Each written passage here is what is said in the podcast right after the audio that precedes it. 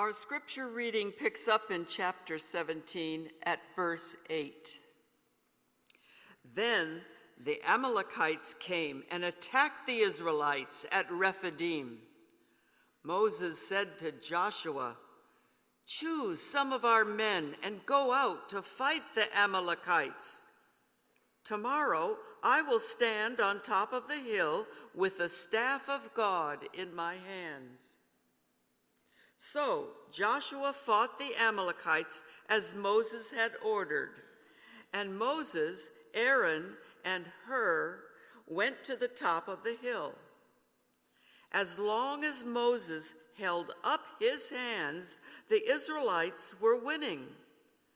But whenever he lowered his hands, the Amalekites were winning.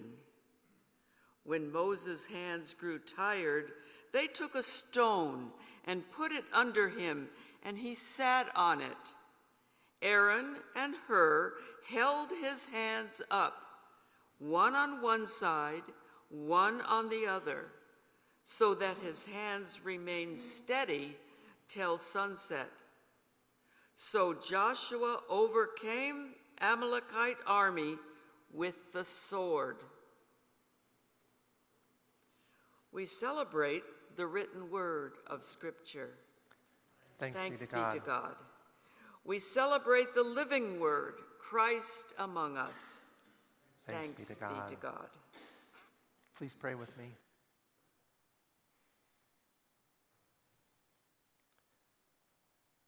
Loving God, your word is always one of love and liberation. As we gather near to you, help us see in your work of freedom the work that is ours to do. Amen. The Wednesday Transition Support Group is just finishing reading Nobody Told Me the Road Would Be Easy by Reverend Floyd Tompkins. It's a book of devotions, as Tompkins describes it, for people working for justice and peace. Now, we know that Reverend Tompkins isn't just an author and a scholar, he's the pastor of St. Andrew Presbyterian Church in Marin City and our colleague and partner in ministry. As the title suggests, the book is written with a heart for those who work for justice, those in the midst.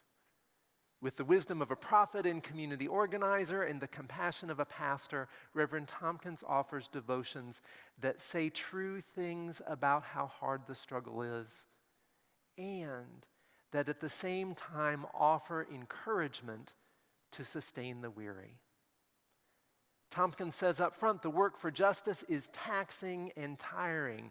He describes the intense, nonstop work of organizing, speaking up, fundraising, showing up again and again and again, of constantly having to overcome the inertia of acceptance the way thing, of the way things are. And then for that work, his devotions encourage those in the midst that it's all right to not be all right to be weary from what is weary work.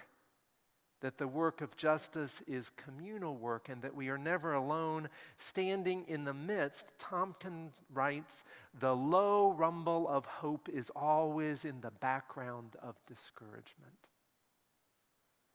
The book takes its title from the gospel song, No Ways Tired made popular by Reverend James Cleveland and inspired by a woman who had for too long journeyed through discriminatory systems. It goes like this I don't feel no ways tired. I've come this far from where I started from. Nobody told me the road would be easy. I don't believe God, God brought me this far to leave me. We hear echoes reverberate from earlier generations, echoes of Fannie Lou Hamer saying, I'm sick and tired of being sick and tired, echoes of Mother Pollard, who months into the Montgomery boycott declined a ride home, saying, My feet are weary, but my soul is rested. The work of justice is both wearying and worthy work.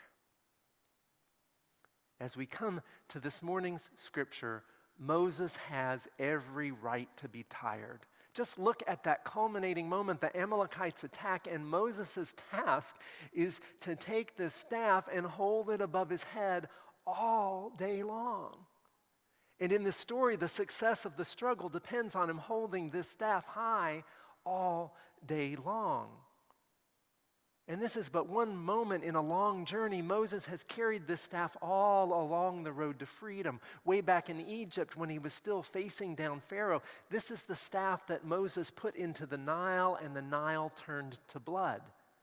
One of the many ways God showed Pharaoh that Pharaoh's power was not ultimate power. The road out of Egypt was not in any way easy.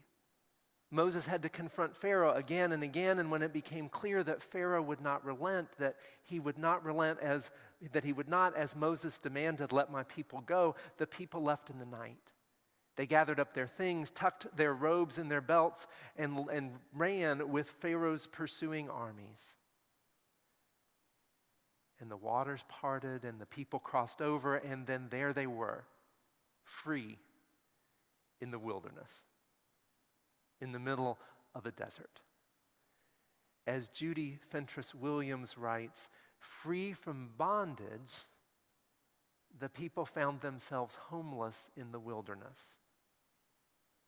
As this morning's scripture opens, the road hasn't gotten any easier. They have just complained about having no food, and God has sent manna in the morning, and now the people have no water, and they complain again to Moses. Now, I think too often we turn to this complaining text and we read it as a word against complaining. You shouldn't complain. But let's be clear the people are in the desert with no water, they have every right to complain. And so God says, Moses, take that staff you've been carrying with you all this way and strike that rock with it. And the staff that poisoned the waters of Egypt and broke the bond of slavery, that same staff of God will send forth fresh water that the people can drink so that they might live. And Moses takes that staff and does the work, and water flows forth. And then, no sooner has that happened than the Amalekites attack an army comes, comes on in slavery in Egypt, fleeing Pharaoh's army, trapped and then delivered, thrust into the desert with no water, and now another challenge, another army, another threat. There is no rest here for the weary. And so Moses tells Joshua to gather some of their men to defend the people. And Moses says, I will carry this staff in my hand, this staff that God has used to bring us to freedom, this staff that God has used to bring water from the rock. I will carry it to the top of that hill and I will raise it up. And Moses goes up that hill. His brother Aaron and this other man, Hur, with him. And Moses lifts the staff above his head. And when he raises the staff and holds it up, the people prevail. In the Hebrew, it's more, they grow strong. But when he can't hold it up anymore and he lowers it, the Amalekites prevail. They grow strong. So there Moses is, nowhere near the end of this long journey. And if they are to fend off this latest attack, he has to hold the staff above his head all day long. Moses has every right to be tired. And then Aaron and Hur, remember them? They roll up a stone so that Moses can sit. And then Aaron and Hur get on their knees and they come up under his arms, one on one side, one on the other, and they help Moses hold his arms up. And they hold that staff up together. They share the burden, and together the community prevails. As we read this scripture today, as we observe MLK weekend in a predominantly white context, it's important to start by saying this. In this story, read in this context, we are not Moses. In the American systems of racism that MLK opposed, we are not the ones who endure daily the indignities of those systems. We're not the ones who know the struggle best. We're not the heroic leaders. It's healthy to start with a word of appropriate humility and necessary awareness. In this story, told in this context, we are not Moses. In fact, as Reverend Yolanda Norton pointed out when she preached here just about two years ago, in this story, we may first need to take a careful look to make sure we're not Pharaoh. In the complexity of racialized systems of power over for white folks, the first task is to look at the ways that we may be participating in those systems, how we might be complicit in those systems, how we might be aiding and abetting Pharaoh, and where we see that we are, as Professor Norton says, stop. Just stop. As we encounter the scripture this morning, in this context, we are not Moses we need to take care that we aren't Pharaoh and where we are to stop. And this morning, I want us to think some of what it would look like for us to be more like Aaron and Hur. The ones who get on their knees and work to support those who have long been in the struggle, to support and to sustain, to help do the work so that those who have been harmed the most don't bear the burden of that work alone, so that they don't have to be so weary. Back in November, I reported here that I had participated in a gathering convened by the Marin City Ministerial Alliance, the pastors and congregations of Marin City. The Ministerial Alliance convened clergy from across the broader Marin interfaith community for a day of conversation so that we could learn and talk about how we could come alongside the Marin City community in ways that are actually helpful. Community leaders came in and shared with us the history of Marin City and spotlighted several pressing issues. At the end of that day, we named together that one of the main learnings of the day for us as a gathered group is that white Marin clergy don't know much about Marin City. We don't know much about its history and the bigger issues the community faces. We don't know much, even though the issues that we talked about that day have pretty regularly been in the Marin Independent Journal. We named that and we paused there. I don't know if anyone said it this pointedly, but this truth was before us. You can't really help us if you don't know us. If you haven't taken time to get to know our community and the challenges we confront on a daily basis, the invitation to work together was there, but there was clear work for us to do the white clergy and the broader Marin County community. Yes, come help. But before you come help, do your work. The general work of anti racism and the specific work of learning with some humility about the folks whom you feel called to help. If you don't, if we don't, we can actually come in and create more work for those who have been working and living this for so long. We actually might create more harm. First things first, go learn about Marin City. Now, maybe you've heard the broad contours of the Marin City's vital history. Marin City grew into its fullness in World War II as workers were recruited from across the nation to come and work in the shipbuilding industry. Many of those workers were black folks who moved here from the deep south. A good number came to live in what was then temporary housing in unincorporated Marin City. At the end of the war, white folks who worked in the war effort could take the money that they had earned and they could go and buy homes throughout Marin County and elsewhere. But in Marin County and across the country, discriminatory practices like redlining and restrictive covenants kept black folks from buying homes, from creating family wealth that could be passed on. Now, few of the black folks who had migrated west wanted to return to the Jim Crow South, and many remained in Marin City. Marin County's current segregated housing patterns flow out of that history. A vibrant community continued to grow and thrive in Marin City, but significantly, the county and its Board of Supervisors retained, retained control over Marin City because the county consistently fell short and continues to fall short in its obligations to Marin City. The grassroots community there formed the Marin City Community Services District. It's a collective effort to provide support and care to meet the needs of the community, and they remain vital to this day. At that November meeting, Marin City leaders highlighted three pressing issues currently facing the Marin City community. There is the long standing struggle of Golden Gate Village residents to secure fair and habitable housing.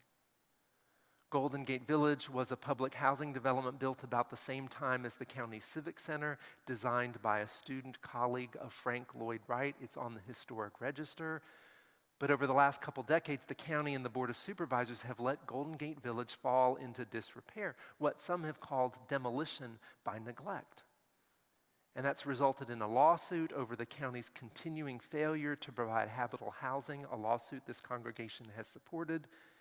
The county again and again has tried to push forward redevelopment plans without listening to resident and community input, so that the community has to work relentlessly just to be heard.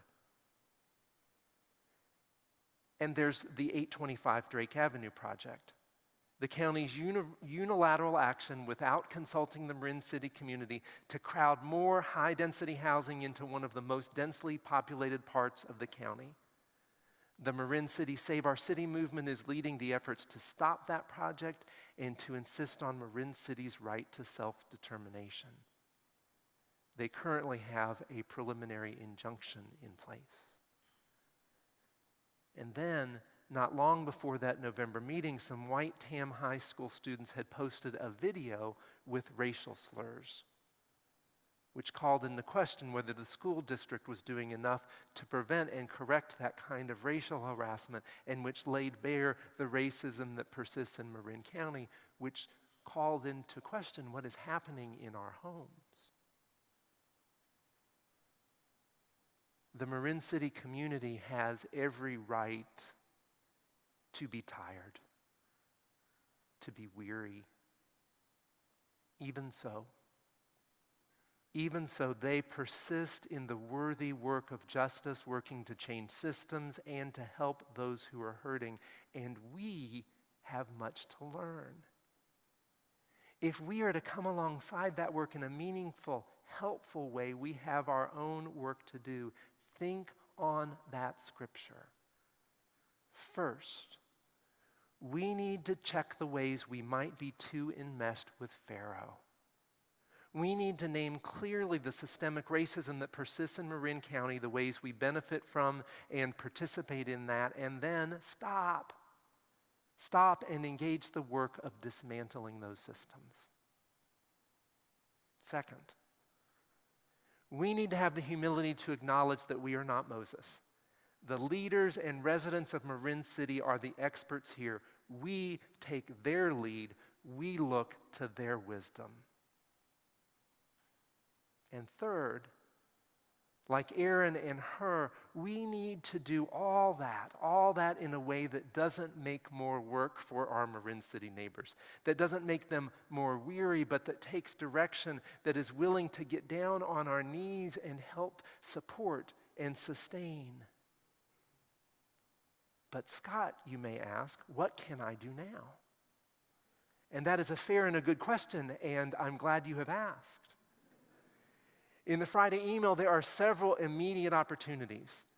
For general anti racism learning, next Saturday there's an anti racism training at Calvary Presbyterian Church in San Francisco, co led by Joanne Witt. If you want to thoughtfully experience the Marin City community, you can join their MLK Day events tomorrow starting at noon. There's information in the Friday email about that. You can Google Google and start reading about Marin City agencies and nonprofits that are doing the work, what's important to them, and importantly, look at what they are saying about that work the Marin City residents, the Marin City communities, not what others are saying about it. And then there are a couple of emerging projects. Barbara is working with Reverend Tompkins and others who are envisioning a project that we hope will unfold that will have some opportunities for table meal conversations, Marin City residents and Marin County residents from outside of Marin City. There are some clergy who are working to come up with volunteer education so that Marin City leaders don't have to keep educating us about Marin City. We're doing that in accountability to them. In this morning's scripture, the road to freedom that Moses and the people undertake is indeed no way easy. And at every moment, God is present with them, saving, nourishing, sustaining, bringing them up out into freedom. And so the gospel singer can sing both, Nobody told me that the road would be easy, and I don't feel no ways tired. Let's take a breath and say true things about power and privilege, and with mutuality and humility, let's take direction from those who have been harmed the most and move into the hard work of freedom in ways that also that also help create some rest for the weary.